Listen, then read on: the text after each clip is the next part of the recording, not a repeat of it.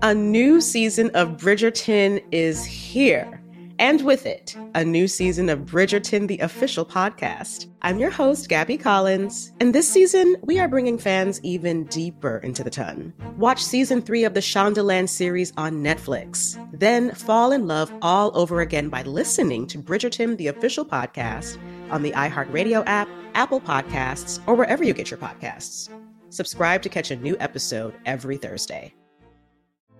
Hey, girlfriends, it's me, Carol Fisher, back with another season of the global #1 podcast, The Girlfriends.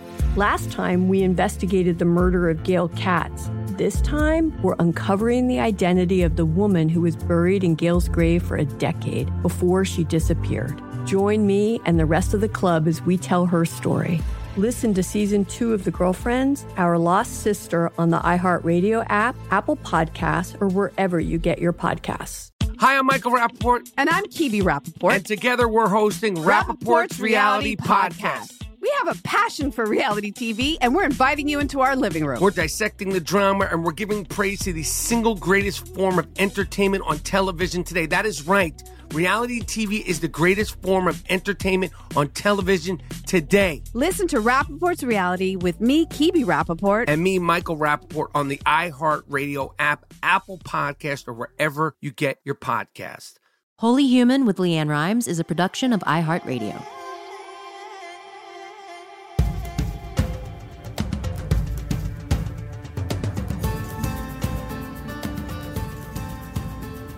Welcome, my lovely friends, to this very special episode of Holy Human. My guest today is a prolific and best-selling author. Gabby Bernstein is also a motivational speaker, podcast host, and a self-described spirit junkie. And she's driven by the mission to help you become the happiest dang person that you know. How, you might ask? Well, that's what we're going to find out together on today's Holy Human.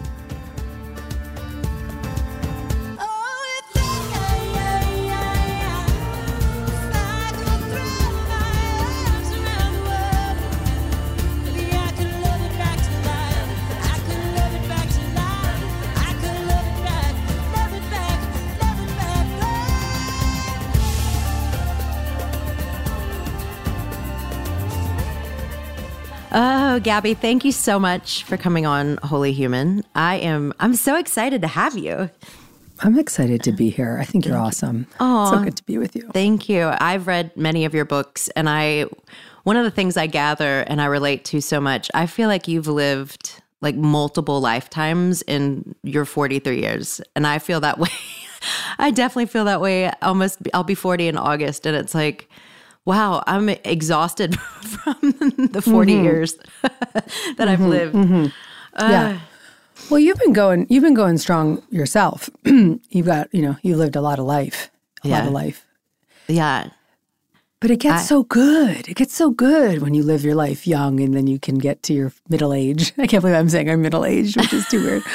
But when you can get here and reap the benefits of the hard work. Yeah. Very true. Yeah. Do you feel like something changed for you at 40? I love asking women this because I hear that it does. Yeah. 40, it wasn't really necessarily about 40. It was about 2020. Oh, yeah. I turned 40. When did I turn 40? I think I turned 40 in 2019. And just before 2020. And then in 2020, I really just kind of got my shit together, right, in the most major way. And I think it was, of course, a culmination of 16 years of deep personal growth and a lifetime of spiritual practice and just really committing to my well-being. But just like everybody else, 2020 was the opportunity to wake up or shut down. Mm-hmm. And so I just was like, let's go bigger. And I established like extraordinary boundaries with people. I just went even deeper in my recovery from trauma and just and life.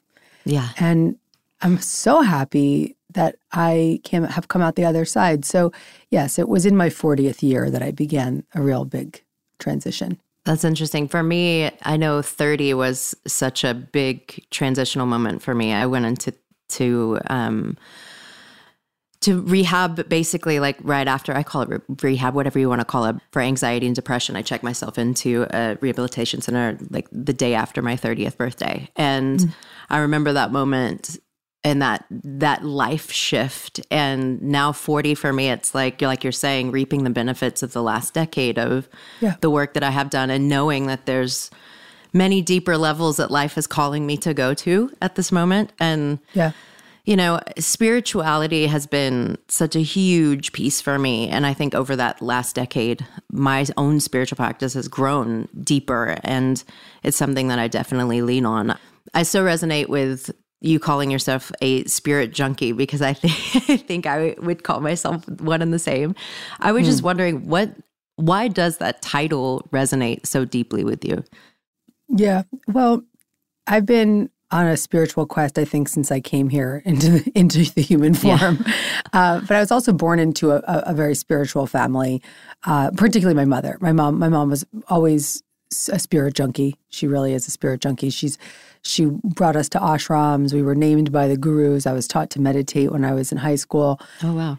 And that foundation was always really present for me. You know, like some people when their moms would be like, "Oh my God, she got her first like tennis bracelet," or my mom was like, "She got her first tarot deck." You know, like that was where I was growing up.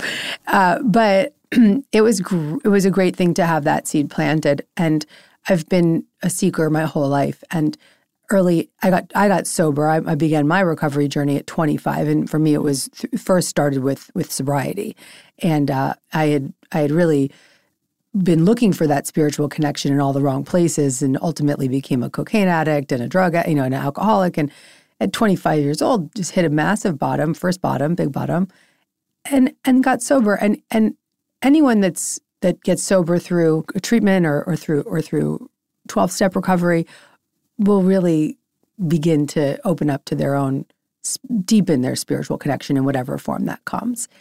Typically, right. That's often what happens for us. And so I had the privilege of just really cracking myself open to the spiritual possibilities for my own personal transformation, for a connection to a inner wisdom beyond me, to a connection to a realm beyond my physical sight that I believed and continued to believe devotionally that is a presence that is by my side and within me and around me at all times.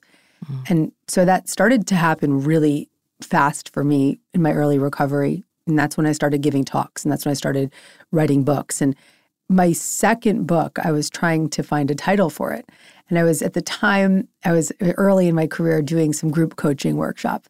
And there was this 18-year-old girl, and at the time I must have been like 28 or something, 27, 29. And there was this 18-year-old girl in the group, and she was telling us this story. She's like, "Last week when I left group, I was just so high and I felt so good, and I was looking at the stars and everything was I was taking everything in, and I just, out of my mouth, they said, 'You're just a spirit junkie.'" And everybody in the room was like, "That's your new title." You know, it was just boom, that's my book title.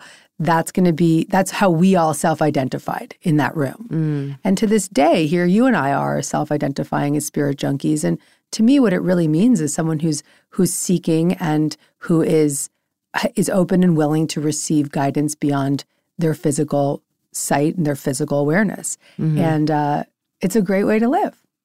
Yeah, it is a great way to live. And I grew up with religion being such a huge part of my childhood. And spirituality, I don't know, I think I lived in spirituality. Like as children, I think we are so connected Definitely. To spirit. And then everything kind of gets placed upon us and everybody else's points of view and opinions. And then we somehow lose track of or sight of that, you know, that deepest place in us. And I think, I know on my own journey, these last 10 years have been finding or reconnecting with that most innocent piece of myself.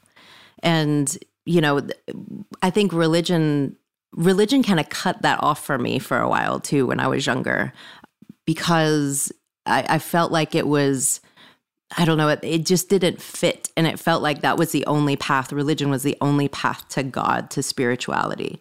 And so was religion a big part of your childhood, or was spirituality and your own kind of journey to that inner part of yourself, was that more cultivated in your childhood? Yeah, religion definitely was present. But before I jump into that, because there's so much I want to say about that, I also want to acknowledge something you said, which is that as children, we are all so psychically connected. We're so spiritual. We're so inspired.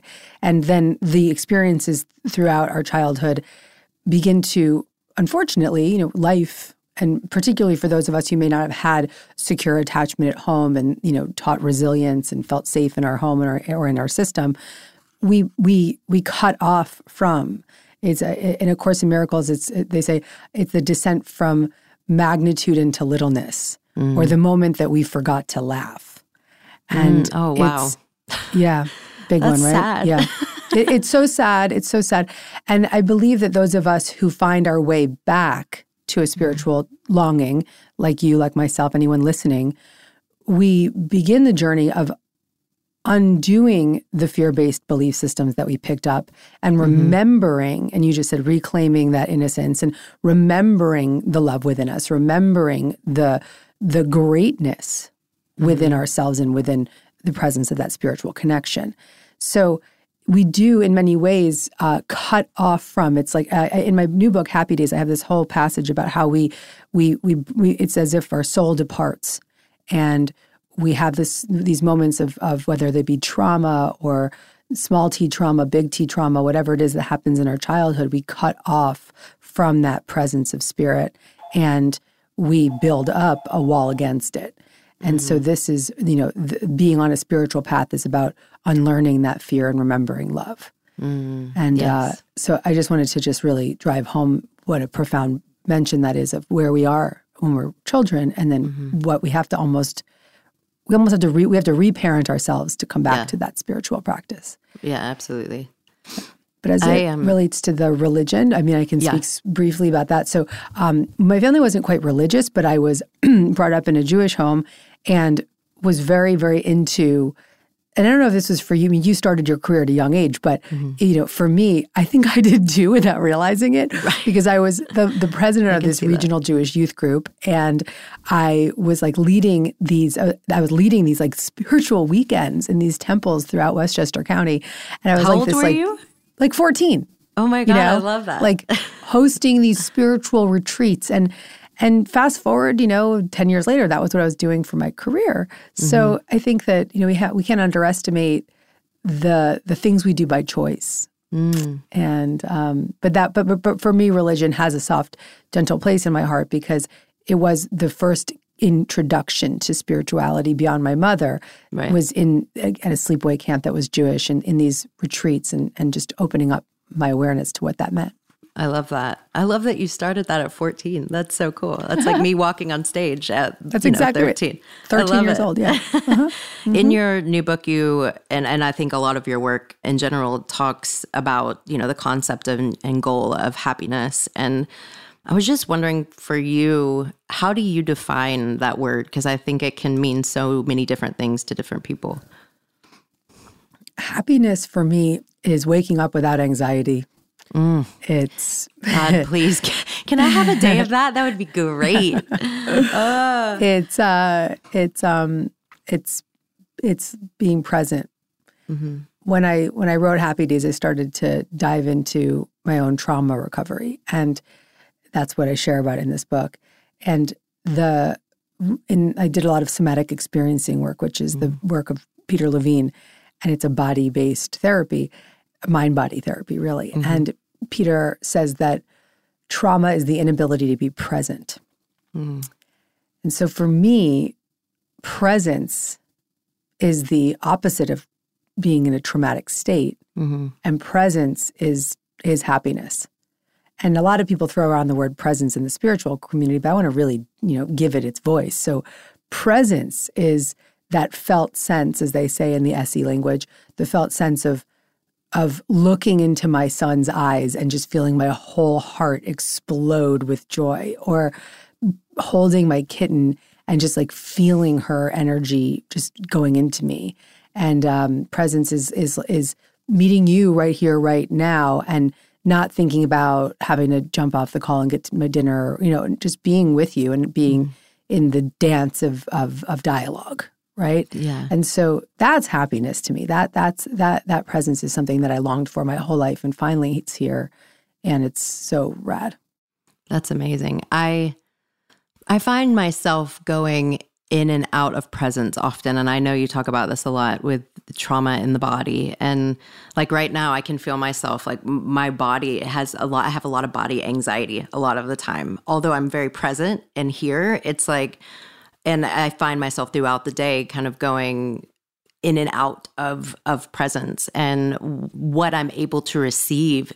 I think receiving is such a huge piece of my own journey and learning to receive, like you're saying, being with your son and like actually looking in his eyes and being able to take him in. I think sometimes when we've lived in trauma, or I still have that trauma experience going through the body, it's almost like it puts up a block to being able to receive the fullness of what is in front of us.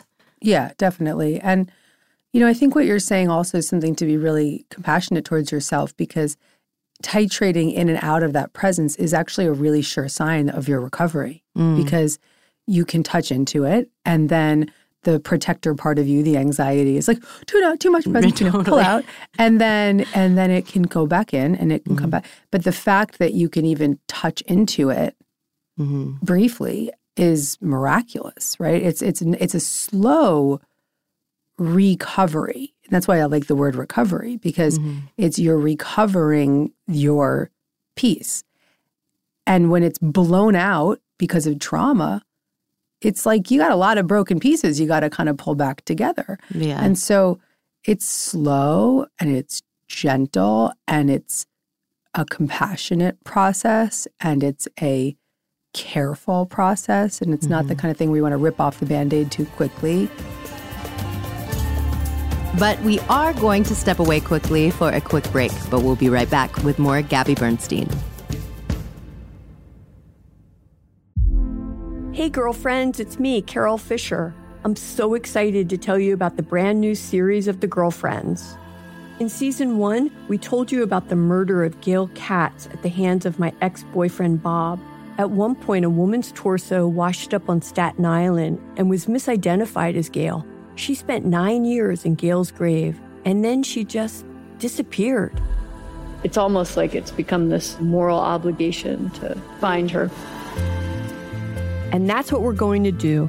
Find this missing girlfriend and tell her story. With the help of some of your favorite girlfriends from season 1, like my producer, Anna. Oh my God. My friend, Dr. Mindy Shapiro. Hi, it's Dr. Shapiro, and I'd like to speak with the deputy medical examiner. And of course, Gail's sister, LeAnn Katz. Having no closure, it kills you. Join us as we try to solve a 35-year-old cold case. It's not going to be easy, but it's going to be one hell of a ride. What? I can't believe this. Listen to season 2 of The Girlfriends, Our Lost Sister, on the iHeartRadio app, Apple Podcasts, or wherever you get your podcasts. A new season of Bridgerton is here. And with it, a new season of Bridgerton, the official podcast. I'm your host, Gabrielle Collins, and this season, we are bringing fans even deeper into the ton. Colin Bridgerton has returned from his travels abroad. Is betrothal written in the stars for the eligible bachelor? Meanwhile, the ton is reverberating with speculation of who holds Lady Whistledown's pen. We're discussing it all. I sit down with Nicola Coughlan, Luke Newton, Shonda Rhimes, and more to offer an exclusive peek behind the scenes of each episode of the new season. Watch season 3 of the Shondaland series on Netflix. Then, fall in love all over again by listening to Bridgerton, the official podcast, on the iHeartRadio app, Apple Podcasts, or wherever you get your podcasts. Subscribe to catch a new episode every Thursday. This is Neil Strauss, host of the Tenderfoot TV true crime podcast, To Live and Die in LA. I'm here to tell you about the new podcast I've been undercover investigating for the last year and a half. It's called To Die For. Here's a clip. All these girls were sent out into the world and they were told, try to meet important men, try to attach yourself to important men. The voice you're hearing is a Russian model agent telling me about spies sent out to seduce men with political power. The war in Ukraine is also being fought by all these girls that are all over important cities. For the first time, a military-trained seduction spy reveals how the Russian government turns sex and love into a deadly weapon. If you want to kill your target, it's easy. You just seduce him, take him somewhere, start having sex, and then he's very vulnerable, so you can kill him easily. To Die For is available now. Listen for free on the iHeartRadio app, Apple Podcasts, or wherever you get your podcasts.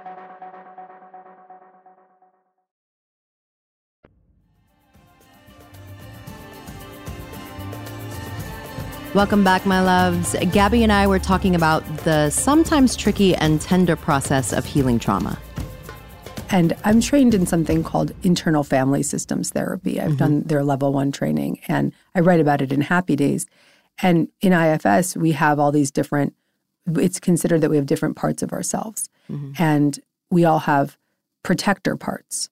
And then we have exiled children. So the exiled children are the traumatized little girls in us, you know, the traumatized children in us that are terrified to come forth. They have shame. They carry fear. They're locked up. And the way we lock them up is by building up these protection mechanisms and protector parts. And anxiety is a protector part. And so we have to thank the anxiety right now for its service in keeping that little girl, you know, not from it blowing up and exploding it all at once, right? So it's like it's been doing its job, and slowly but surely through this journey of the past decade of recovery, this anxiety part has been becoming less and less extreme. And it's not that we want to shun these parts of ourselves. Like, the anxiety part isn't a bad part of you. It's not a bad part of me. It's actually, in many ways, like, I can even look back at the cocaine addict part and say, thank you. You kept me safe. And that was all I could do at the time, was do drugs. You know, that was what I could do then, right? And so to look and be very fond and compassionate towards these protection mechanisms, these protector parts, is very, very important, because it's not about shunning those parts of ourselves. It's about helping them become less extreme. And the way we do that is through connecting to what in IFS we call self. And for you, you might call that your spiritual presence or higher self or God. And self is compassionate, courageous, calm, curious, right? It's creative. And so, you know, for yourself, and I can speak for this too, when you're creating music, you're in self, right? When you're doing this podcast, you're in self. When we start to assume those qualities, curiosity, courage, creativity, connectedness, that's when we start to soften the protectors.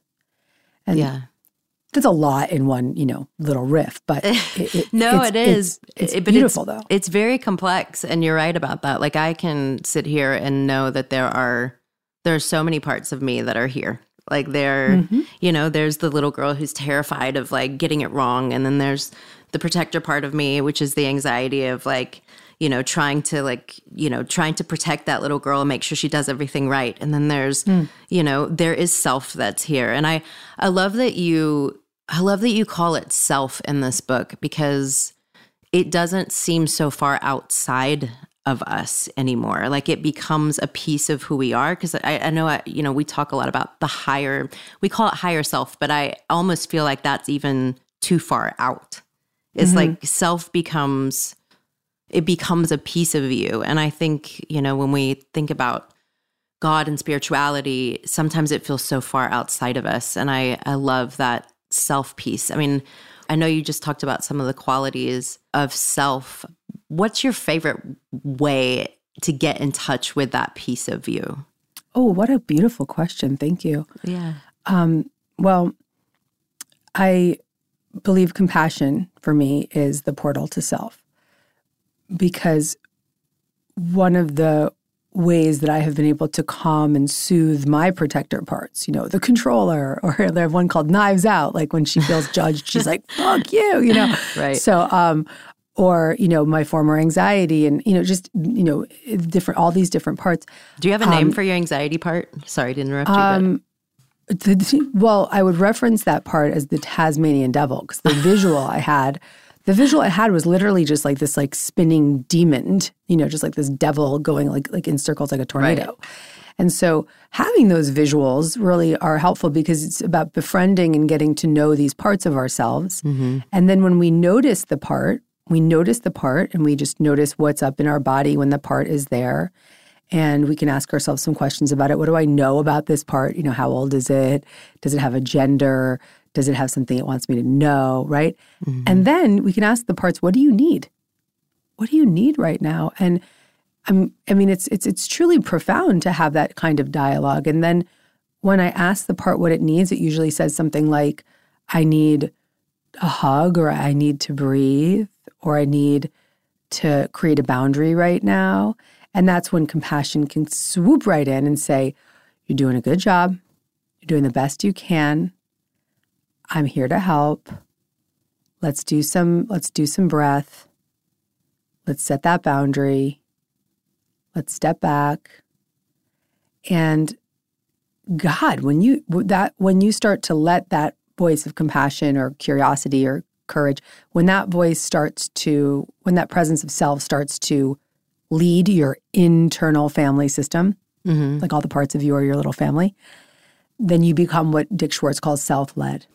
Mm. And living in that self-led way is, you know, living in communication with God, and living led by inspiration and intuition and love. I mean, self becomes the greatest parent. Basically. That's exactly right. You just nailed it. So self becomes the internal parent. Mm. And so all of the things that we did not get from our parents, and in fact, there's a whole chapter in Happy Days called Reparenting Yourself. Mm-hmm. And I lean on a lot of these self-meditations and connecting to self. And the beauty is the more direct access that we get to that self-energy, the more the internal parent can lead. Mm-hmm. And what that does is it takes the pressure off the employees. It takes the pressure off the husband. It takes the pressure off the parents who just couldn't do it. You know, and it allows you to feel fully resourced and resilient. Yeah.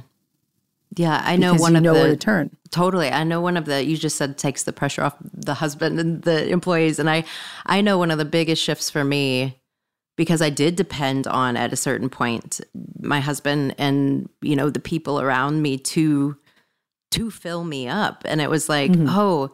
My relationships really started changing when that started to come from the inside. Now, don't get me wrong. If I need to lean on people, that's absolutely 100% something that I do and ask for. But I also know that I can be there for myself. And there was a point in my life where I'm like, there was no access to me being able to self-source. And that was a huge shift in my relationships. Absolutely. Yeah. And the codependent part kept you safe for as long as that part did. And that was what that part needed. And I also want to acknowledge that even when we start to resource and care for ourselves, that does not take away the importance of the bond to others. Yeah. You know, I started to study attachment science, and I write about it in the book as well.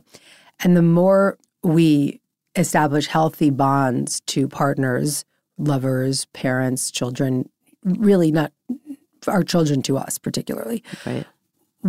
Those healthy bonds are, particularly in romantic relationships, extraordinary, because when you have that secure attachment to a partner, it actually gives you the freedom to be more creative. Mm-hmm. It gives you the freedom to take bigger, more risks and be more courageous in life.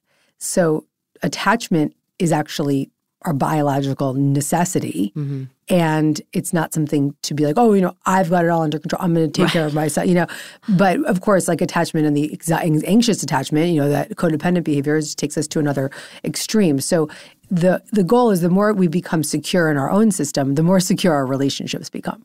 Yeah, absolutely. I want to touch upon attachment style because you do key into that in this book, and it's such an important part of your healing. Why is that such an important thing to know when it comes to our own healing? So it's extremely valuable to understand your attachment style. Our attachment styles are imprinted when we're young, mm-hmm. based on our relationship to our parents. In the book, I reference 4 different types of attachment styles, but we can typically, what you hear people talk about is the relationship attachment styles, and there's 3 of them, and typically as it relates to romantic relationships, but this goes for pretty much all relationships. There's secure, there's anxious, and then there's avoidant. And those people who have a secure attachment grew up likely in a household where they could rely on their parents. Their parents were steady. They were seen. They were soothed. They were not just feeling safe, literally, but safe emotionally. And they knew there was somewhere to go.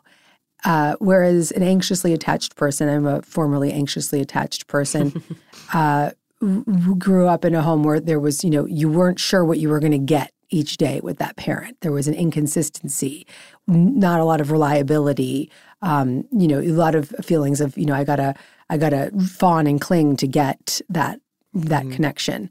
Whereas an avoidant attachment, there was just neglect, and the belief was instilled that if I don't do it, nobody else will. And I had a little bit of both, to be honest with you. I was going to say, can you have a mix of the two? Okay. I had both. And that's, ultimately an insecure attachment style. And the more awareness that we have about our own attachment styles, the more we can understand why we are so, wacky in relationships at times, or why we get so triggered in certain situations.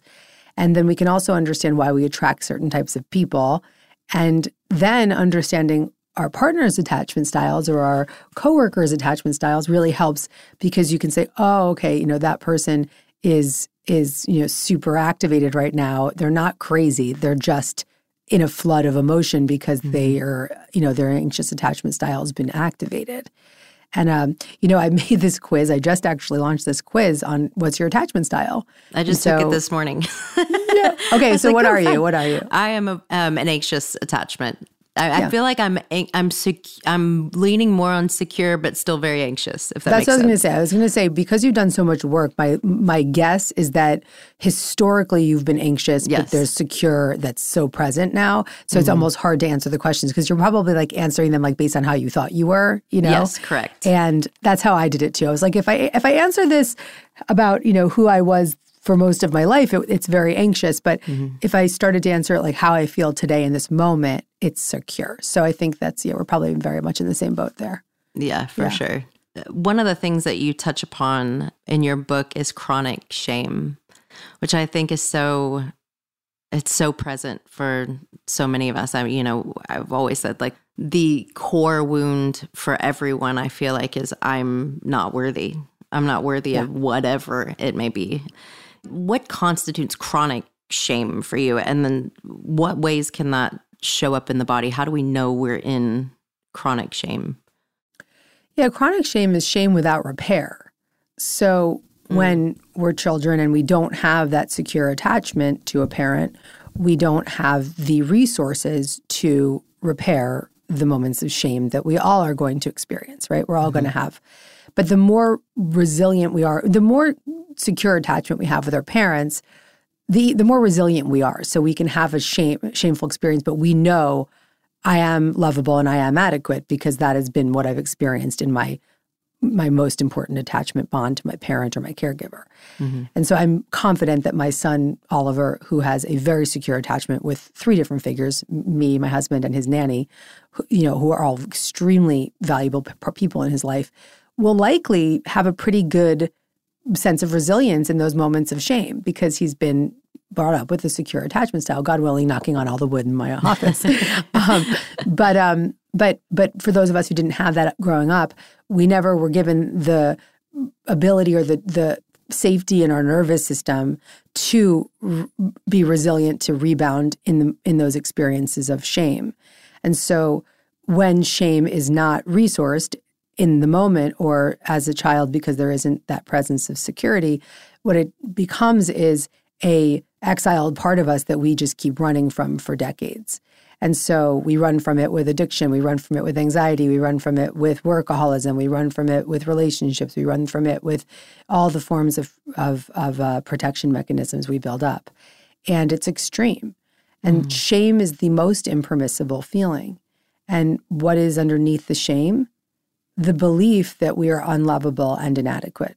Mm-hmm. My therapist, helped me understand this early on, and I was like, holy shit, And we actually build up a lot of dissociated beliefs about ourselves. I was like, I am extremely adequate. I'm extremely lovable. And I built up a world that was proving that to me. Mm. But I didn't feel it on the inside. Wow. Yeah, I relate to that so much. I feel like I had this really inflated, I am bigger than everyone and everything belief I feel like it's also such a part, like you have to have this kind of ego piece of you that can go out and do and be bigger than life. And then, when my whole world came kind of crashing down around me in my late 20s, it was almost like the pendulum swung to the other side of like, I'm horrible, I'm a bad person, I'm, unlovable. And obviously I feel like that belief had been deeply buried underneath that inflated piece of me. And it was like when the pendulum swung, I started to get all of these, like I had fears around things, even performance, where I didn't have them before. And it's been a really tender road back to finding the balance of the two. And I'm still on that road because I feel like it's, to bring that authenticity and the humanness to what I do that can sometimes demand those larger than life pieces of me. It feels tender and scary sometimes. And it is amazing how I've noticed that massive inflated, part of me that used to exist was there 100% for protection of these. Yeah. That feeling of I'm not worthy. I'm not good enough. Yeah. But also what a good job that part did. What great service and, extraordinary art that part brought into the world. So as Dick Schwartz says, there's no bad parts. Mm-hmm. They just become extreme. And so you said, I'd like to get these parts into balance. Well, I think that the way is about helping them become less extreme, right? So you can actually have that ego part. Let's not even call it an ego, that forward-facing, profound, whatever you want to call it, right? But it just doesn't, and it can be that big, and it can be that bright, and it can be that exposed in a non-extreme way. Yeah. And I think that's been my journey. And that's been, it's knowing your bigness and your greatness, but also alongside of that, in lies your deepest humanity. And there's it's such a profound place to come from. I'm gonna cry talking about it because it's like, wow. I think the gift, once we are able to bring that piece of ourself into those, or all of those pieces, really, it's once you're able to bring all of those pieces of yourself into the world, like that gift that you're able to not only give yourself, but the people in which you're singing to, speaking to, sharing life with becomes, that gift is so deep and it's so profound. And I feel it right now. It's very moving, very, very moving. It's very moving. What you're referring to is self. Yeah, it is. I was just going to say, It's showing up. She's showing up. You're just right there with self. And it's just bringing self to all the other parts so that the parts can do their jobs, but not in an extreme way. Mm-hmm. And so, my controller part is really valuable. She wrote 9 books in 11 years. And she leads a team of 25 people. And, she's really good, but when she's not an asshole, right? So I think it's just helping them be just really taking on their role in a way that's not so extreme. Yeah. When it comes to the body, when I related so deeply to your chronic TMJ and your stomach issues, do you think I know it was a manifestation of trauma, but was there a specific way that shame showed up in your body for you? Is it just like trauma in general? Yeah. So shame is the root cause. Anxiety is the protector. Anxiety creates the gastro, the jaw, the migraines, the insomnia, so it's almost like these layers are built up. And so the body is just really just consistently responding with anxiety as a way of protecting from feeling into the impermissible shame. So when we start to recognize that there's that psychosomatic effect, and again, there's a whole chapter on this one too. I mean, there's so much packed into Happy Days. It's great. But when we start to understand that psychosomatic experience that we're having, we can then begin to address. Yes, of always addressing the physical. We never want to ignore our body, right? So I had to, of course, take medication at times for my stomach or whatever it might be, but to simultaneously, most importantly, address the root cause of the condition, which is the impermissible feelings that we just work so hard to run from. Mm-hmm. And I think actually that's what this book is most about, is really giving people the guided path from trauma to profound freedom and inner peace, which is the subtitle. But that guided path is the gentle, slow, peaceful, guided path of just slowly noticing and touching into and accepting and acknowledging and healing and soothing and repairing those gentle parts of ourselves that need so much love. And we need to take a quick break here, but we'll be right back, I promise.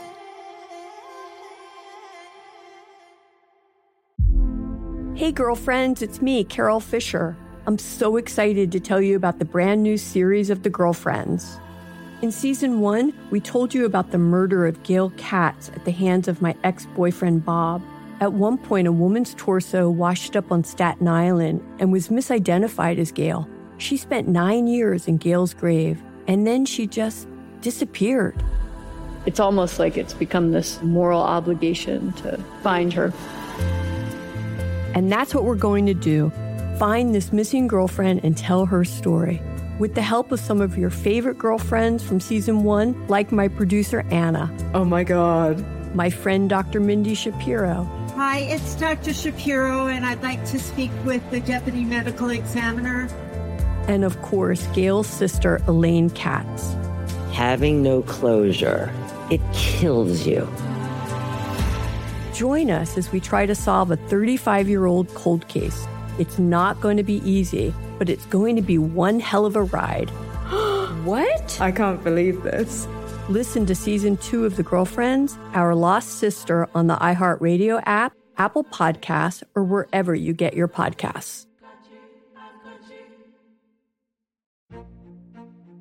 A new season of Bridgerton is here.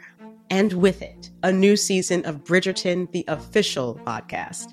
I'm your host, Gabrielle Collins, and this season, we are bringing fans even deeper into the ton.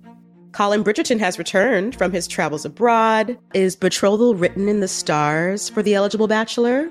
Meanwhile, the ton is reverberating with speculation of who holds Lady Whistledown's pen. We're discussing it all. I sit down with Nicola Coughlan, Luke Newton, Shonda Rhimes, and more to offer an exclusive peek behind the scenes of each episode of the new season. Watch season 3 of the Shondaland series on Netflix. Then, fall in love all over again by listening to Bridgerton, the official podcast, on the iHeartRadio app, Apple Podcasts, or wherever you get your podcasts. Subscribe to catch a new episode every Thursday. This is Neil Strauss, host of the Tenderfoot TV true crime podcast, To Live and Die in LA. I'm here to tell you about the new podcast I've been undercover investigating for the last year and a half. It's called To Die For. Here's a clip. All these girls were sent out into the world, and they were told, try to meet important men, try to attach yourself to important men. The voice you're hearing is a Russian model agent telling me about spies sent out to seduce men with political power. The war in Ukraine is also being fought by all these girls that are all over important cities. For the first time, a military-trained seduction spy reveals how the Russian government turns sex and love into a deadly weapon. If you want to kill your target, It's easy. You just seduce him, take him somewhere, start having sex, and then he's very vulnerable, so you can kill him easily. To Die For is available now. Listen for free on the iHeartRadio app, Apple Podcasts, or wherever you get your podcasts.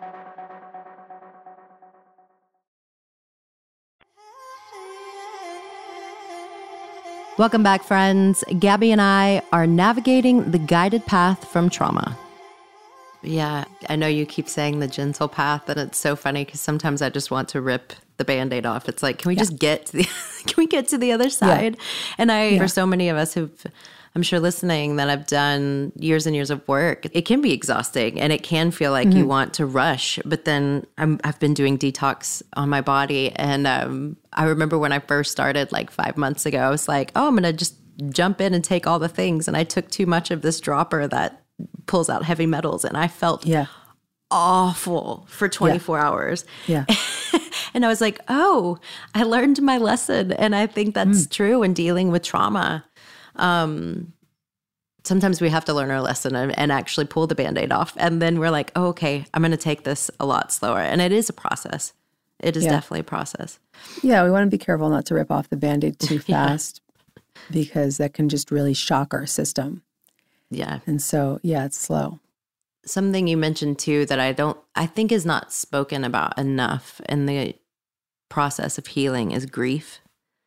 And I know for me, I've definitely noticed my shame. I know I've gotten to that point where I'm like, okay, I know that place of me really well. And now I'm on a new level of understanding grief for myself because, grief has no timeline. Like it shows up whenever. I mean, right before we jumped on here, I was crying because there was a moment of grief for me. And there's no reason why that it's happening. It just comes. And that's been a new journey for me on my healing, is to allow for grief to show up whenever it needs to show up. And I just wondered if you could talk a little bit about grief and why that is such a huge part of this process of healing. Yeah.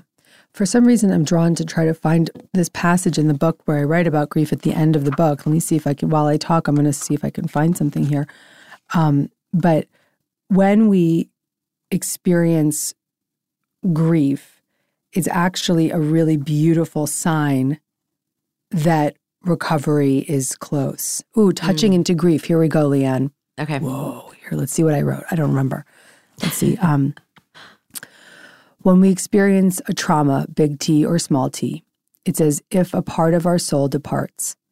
There's a splitting off from a sense of safety into exiled parts filled with terror and fear. We become fragmented, frozen, and lost in the subconscious without a clear path. I always felt this split. I just couldn't name it. It was far too scary to face the fact that an innocent part of myself had been so burdened. When I was 27, I did a soul retrieval energy session with a shamanic healer. The session was designed to connect me to the child parts of myself that had been cut off.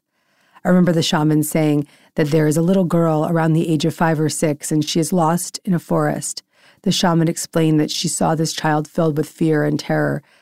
At the time, I had no recollection of what had happened in my past, but I felt the truth of her words deep within my body. I knew a part of me had been lost.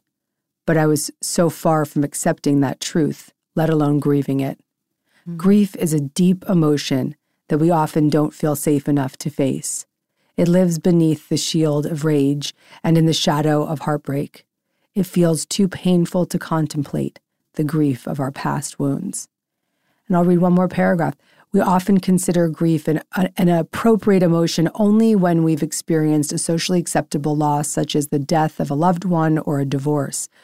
We're too ashamed or too unaware to give voice to the hidden grief that lingers in the shadows of our traumatic wounds.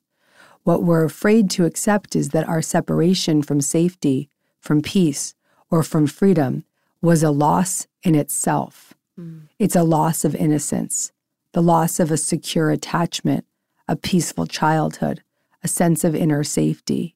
Those losses are hard to accept and hard to grieve. And it's so interesting because grief, what I'm saying here is the grief of the loss of our innocence. Mm-hmm. And so, well, and to the point of what I was saying also is it's acceptable to be grieving a loss of a loved one or a loss of a child or a loss of whatever job or anything.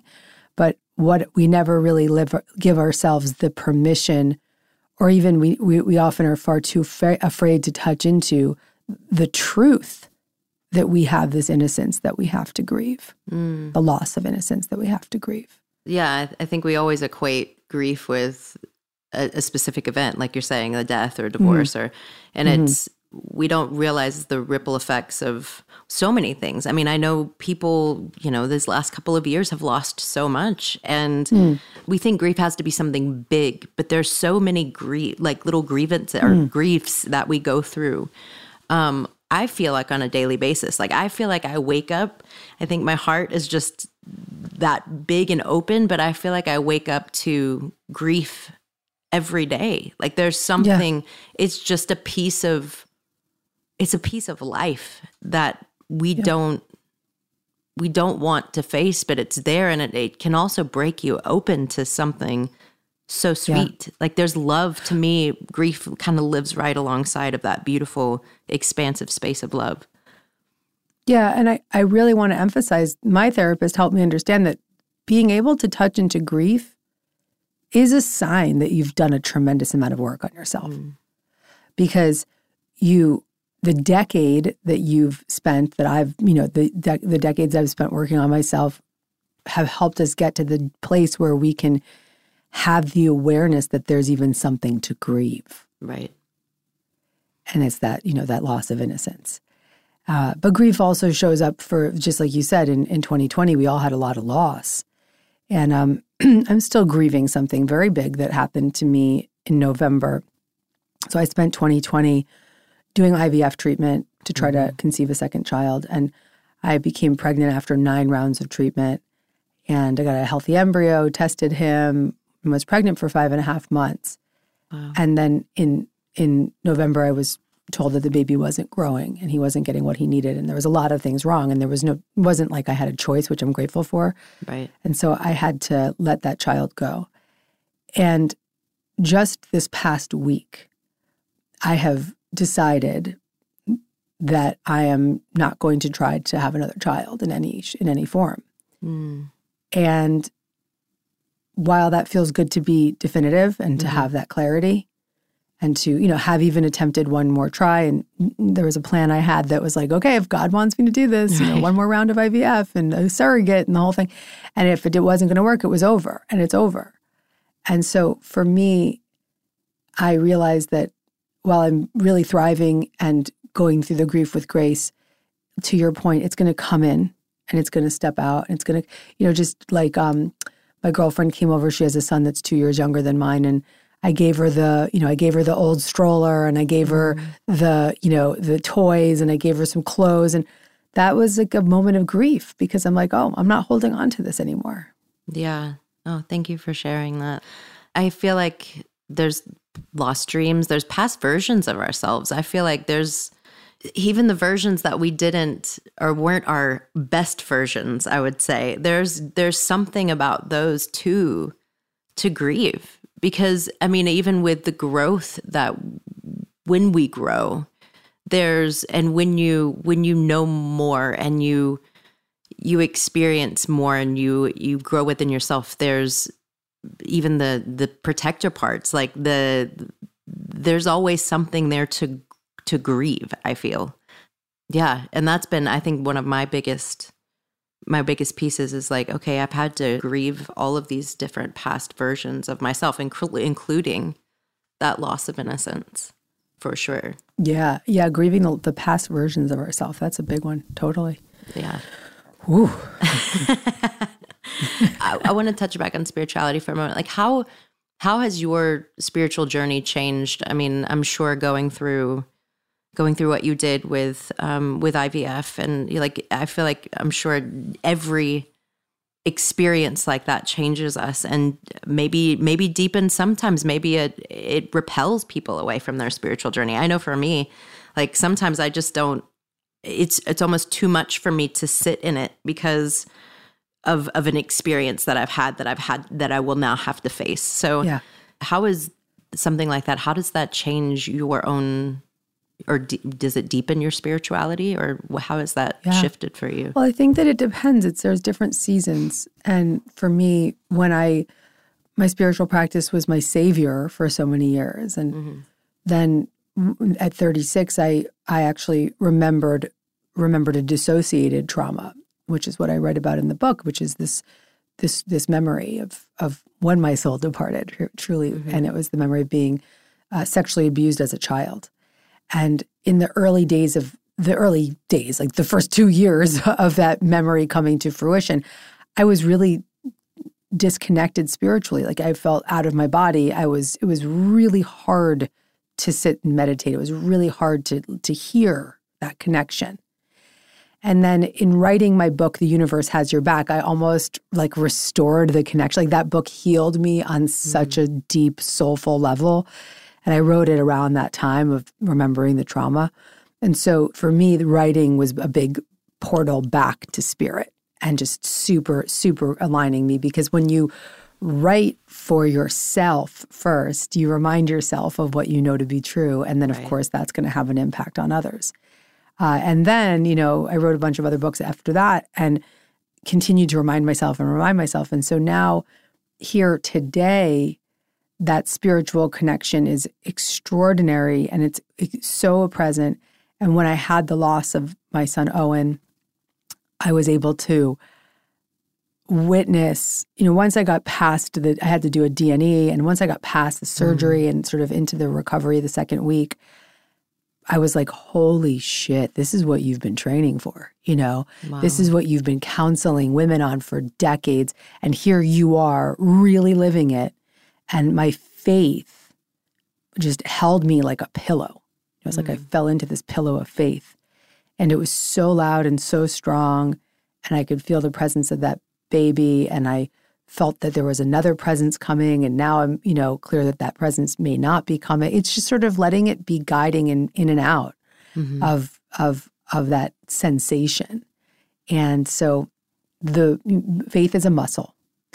And the more we exercise it, the more it will be there for us. I love that. It's so interesting. Your book came to me at, of course, the perfect time, because repressed memory is something that's been coming up for me a lot lately. And when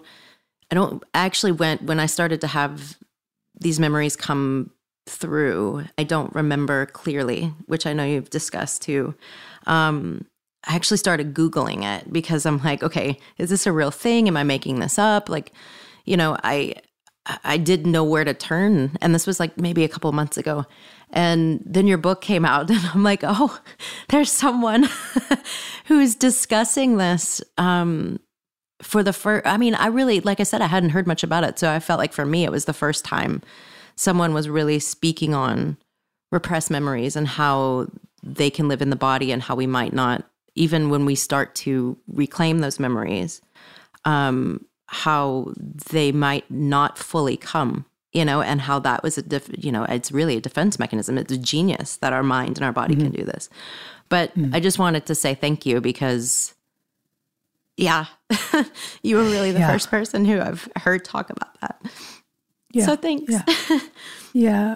And I just want to, I want to hold you in how scary it is.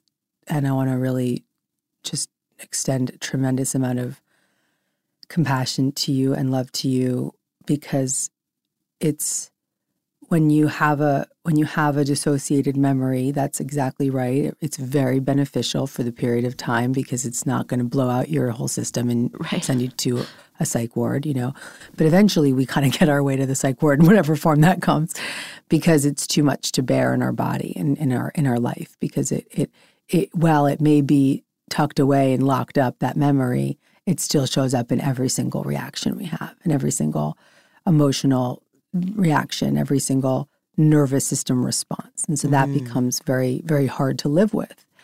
And then facing into the truth of those memories is a whole other level of trauma as well. And so it sounds like you might be in the middle of kind of accepting and embracing, and it's scary. And I just want to acknowledge that. It's very, very scary. It is. And, you know, I think that, and the good news is that you don't have to recover all the memories. Right. And you don't have to see it all. And you don't have to, you know, you can heal the emotional disturbance through the practices I teach and I share about in Happy Days, EMDR, somatic experiencing, IFS. These are all beautiful practices that really work on a very subconscious spiritual level. Mm-hmm. And so I want to assure you that you don't have to remember everything. Yeah. And I think that's anybody out there who's listening, I think, you know, that may have a feeling that something has happened to them, or they know that the trauma is there, but they don't have a full memory of it. I hope they hear, because this is something I feel like I needed to hear, is that you're not making it up and you're not crazy.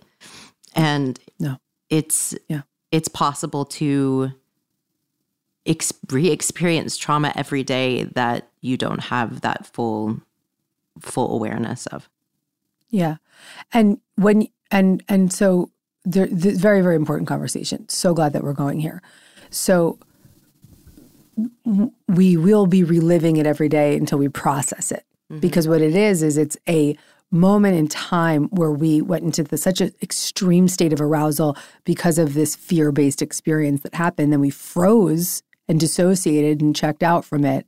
But the nervous system response is on a neural loop. Right. So it's like anything that triggers the feelings of being unsafe or out of control will just boom, there it is again. There it is again. So we're reliving that trauma daily, but that's something so historical. So it's like we may not be in that threat in this moment. We're just, you know, the internet just went out, right? But that feels like such a threat that we go into this extreme place of hyperarousal. And then that constant state of hyperarousal puts us into that that sympathetic nervous system, which just rocks our body, rocks our energy levels, rocks our relationships. And so the thing that's really important now is to just very slowly, and that's why I think body-based work is so valuable when it comes to trauma recovery, because to slowly, and I'm going to give you a few things that I want you to use right now in this period of your life.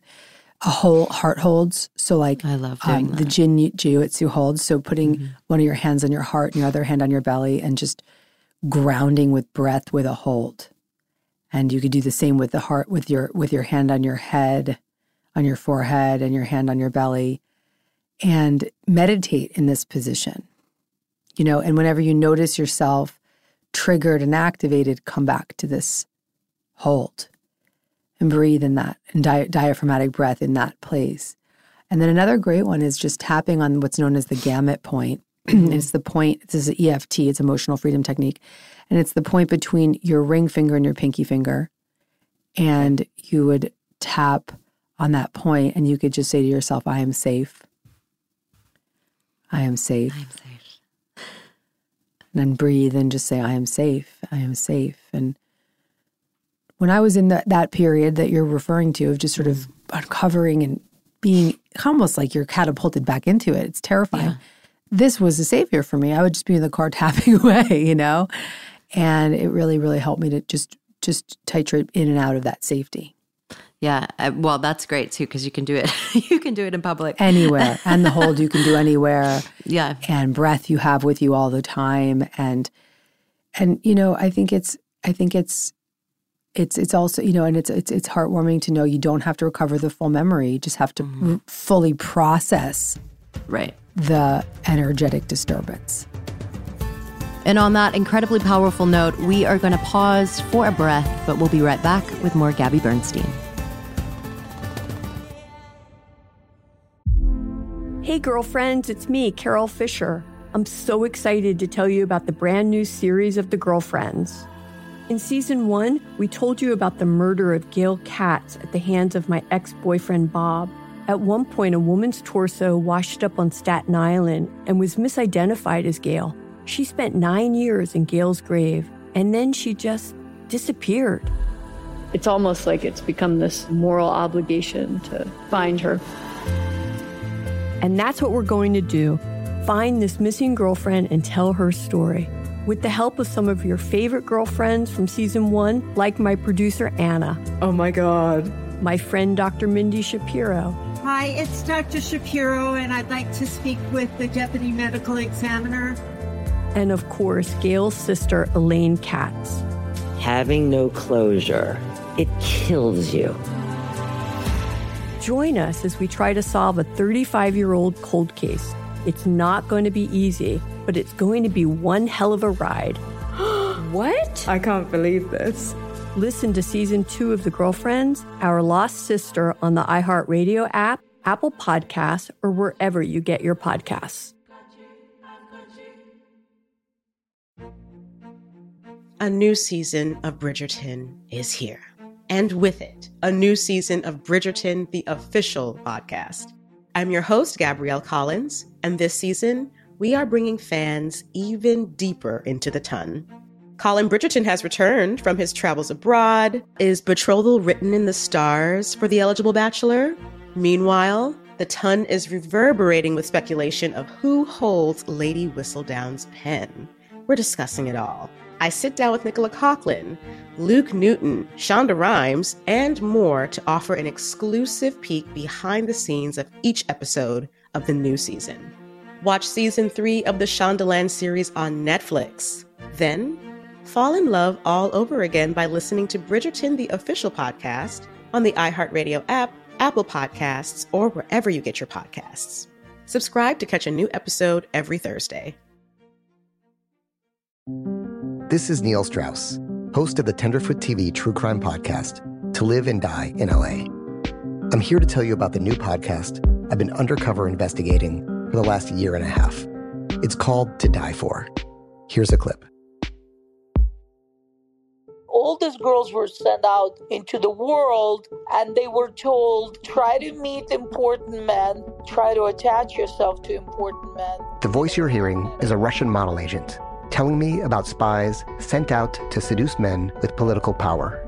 The war in Ukraine is also being fought by all these girls that are all over important cities.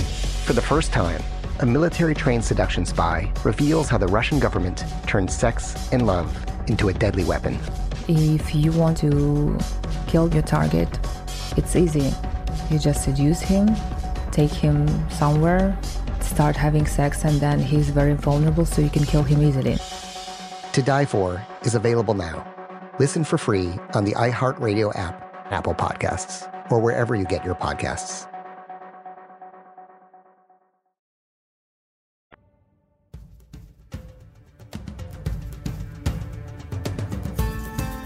Welcome back, my friends. Gabby and I were just talking about processing repressed memories and trauma. Yeah, I know one of the biggest pieces for me recently, like I went into full freeze this morning and I had no idea why. All my body was telling me, it was like, I just want to be in a fetal position. So I literally, I said, you know, even if it's for 30 seconds, I'm going to give that piece of me what it needs. I'm going to go lay in a fetal position. And it was, I was able to move through it, but it's, you know, one of the biggest pieces for me that I've learned is not going into story around things and not having to, like, you know, it's so easy for us to get in our head and so easy for us to create stories, you know, around these emotions. And one of the biggest things that I've learned is like, okay, there goes my story again, but what does my body need and how can I give it to it without having to tell a story about it? It's just, yeah, this is what's here and this is what's needed. And it can be just that simple. Yeah. Yeah. Yeah. It can just be noticing what's up and asking what it needs. Sometimes I feel like, though, when we ask what it needs, if that's not a question that we've asked ourselves a lot, sometimes we'll be fumbling in the dark for that need. It's like, well, I don't know. I don't have an answer for that. Yeah. Well, that's why I like those three questions of what do I notice about how I'm feeling right now? And this is something I use very proactively all throughout my day. I'll give you an example. The other day I was right before Russia invaded in the Ukraine, and just, like, the whole world is just in complete chaos and terror. Yeah. I was coming off of extreme output. I just launched my book, so I was coming off of extreme output. And then I was parenting and, you know, living life. Right. And so I'm driving in the car with my kid. My kid's in the back seat, and he's, like, screaming, like, Bruno, Bruno, you know, and to listen to Encanto. And I love it. Bruno, mommy, Bruno, louder. And I'm, like, freaking out. And I'm just, and all of a sudden I noticed this sort of familiar feeling that I hadn't had in a long time. And I was like, initially, like, okay, push it away and just keep driving and, you know, put the music louder and push it down. And then I was like, this is just getting worse. And so then I did the practice in the car while driving with the Bruno song. And I said, okay, what do I notice right now? I notice that there's anxiety. I notice that there's that part that's up, and it's really tense in my chest, and it's really clenching my jaw. And it's that old anxiety of feeling out of control. It's historical anxiety. It's recent anxiety. What else do I know about it? I know. So I notice where it is in my body. Notice what it feels like. What do I know about it? It's young. Right? It's a girl. She's really scared right now. And then very quickly I said, what do you need? And she said, I need box breath. You know, so breathing in for four, hold for four, out for four, hold for four. And I just did it while I was driving my kid and had a miraculous shift in that moment. And it's hard to go from the extreme anxiety to the box breath, right? But if you start to just befriend it, like, I notice that it's there, and I notice what's up inside my system. And then what do I know about you? You know, what do you want? You know, what do you want me to know about you? And then what do you need? And so it's just a practice. And to your point, right away, you're going to be like, I don't know what that part is. I don't know what the hell she's talking about. I mean, I've been doing IFS for decades, so I have it in me. But it's a practice of really just touching into what that part of you needs in that moment. Yeah, and I think one of the things that I've learned too is, like, this is where story sometimes comes in and plays, and creativity plays a huge part. It's like, okay, I'm just going to let my creativity tell me what this is right now. Like, if I don't know what it needs, like, let's create something, and then let's trust that is the thing. That's where then it's like, then self comes in, and it's like, okay, and that's where faith and their spiritual peace comes in. It's like, I'm going to trust that what just showed up was exactly what I just created is what I need. That's right. Creativity is one of the qualities of self. And so, and when you think about it, like, creativity and anxiety can't coexist. Oh, I'm like, can they though? When you're in a creative flow state, right, anxiety can dissipate. Yeah, it definitely can. But I do feel like, for me at least, they can live alongside each other. Mm-hmm. But then anxiety can be a driving force. Yeah. Yes. Mm-hmm. Yeah. Yeah. But it's you know, really surrendering to the creative process. It puts you into that flow state where that anxiety is not at the forefront. Yeah, for sure. For sure. I love this conversation. Thank you so much for coming on here. Oh, my God, Lily. I really want to hug you, and I want to hang out with you. And I love it. I just think that this is I only like big talk. This is the only kind of conversation I want to have. One of the great privileges of this time that we're in is that we get to connect with really soulful people in this way. And you are my people. It's so good to be friends with you. Thank you. Do you live on the East Coast, right? Yeah. Yeah. Okay. Where are you? I'm in LA. Yeah. Okay, cool. Actually, I have one more question for you. Oh, good. Okay. Yeah. No, I always ask my guests, because of course there's the music piece involved. I always ask my guests, what are your holy 5 songs? These could be from yesterday. These could be from your life. Like, what has inspired you? And, you know, I feel like music is the soundtrack to our lives. It's what weaves everything together. So what are your 5? There's a few.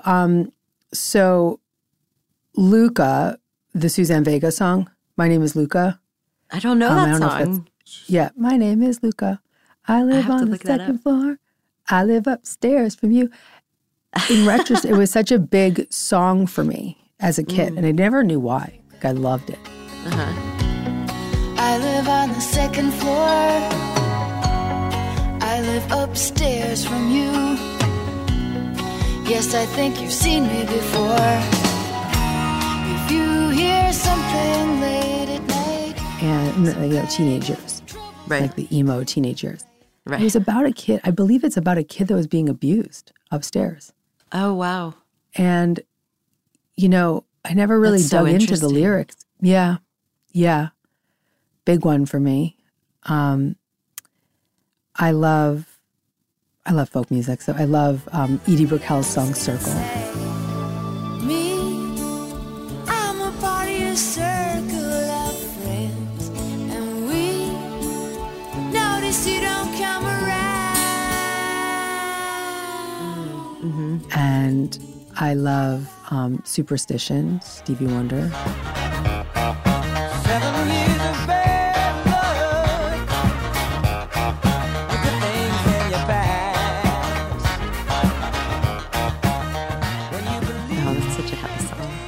Really good, happy song. So good. I love Sigur Rós. I can't think of any of the names of their songs, but Sigur Rós is... Yes. Yeah. They're the ones that sing without words, basically. That's right.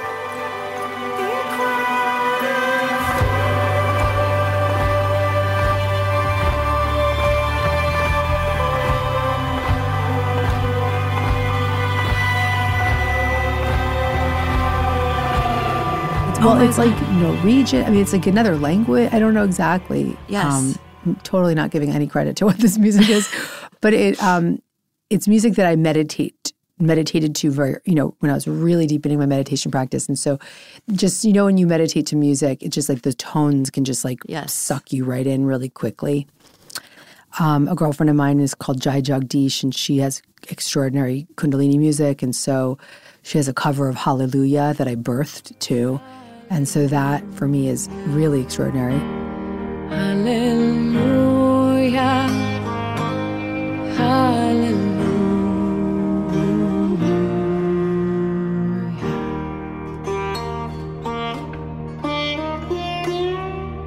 That's perfect.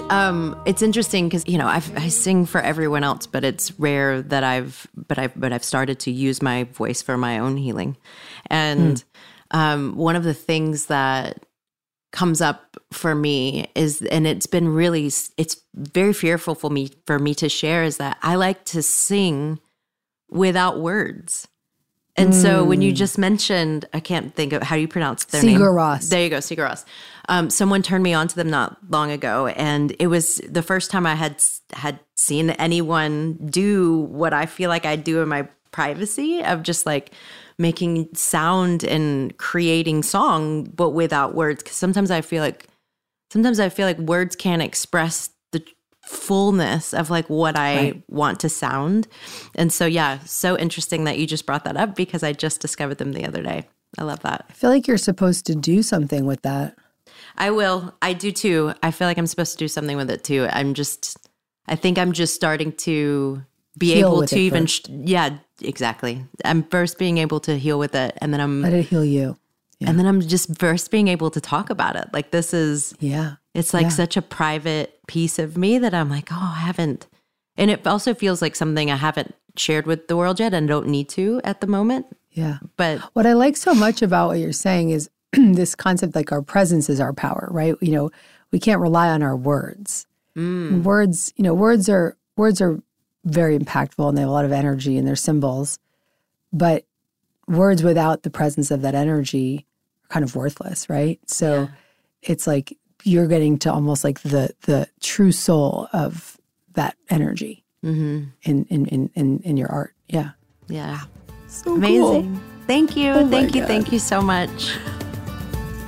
And that, my friends, ends this really intense and I hope enlightening episode of Holy Human.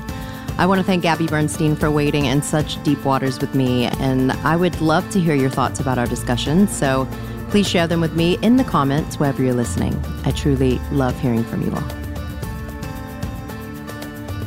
And And on our next Holy Human, we're going to dive into some topics that are dear to my heart, and I know many of yours too, which is cultivating a functional, fulfilling, blended family while navigating the complications of step-parenting.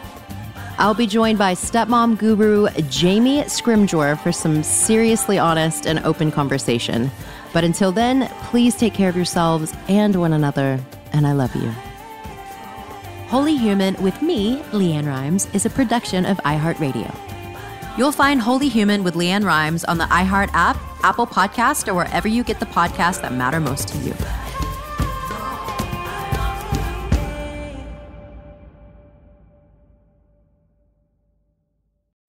Protect your dream home with American Family Insurance, and you can weather any storm.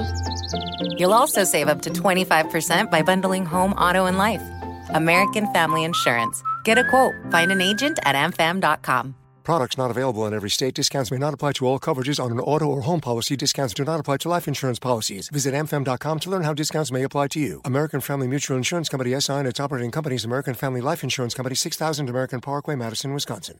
A new season of Bridgerton is here. And with it, a new season of Bridgerton, the official podcast. I'm your host, Gabby Collins, and this season, we are bringing fans even deeper into the ton. Watch season 3 of the Shondaland series on Netflix. Then fall in love all over again by listening to Bridgerton, the official podcast on the iHeartRadio app, Apple Podcasts, or wherever you get your podcasts. Subscribe to catch a new episode every Thursday. Hey, girlfriends, it's me, Carol Fisher, back with another season of the global #1 podcast, The Girlfriends.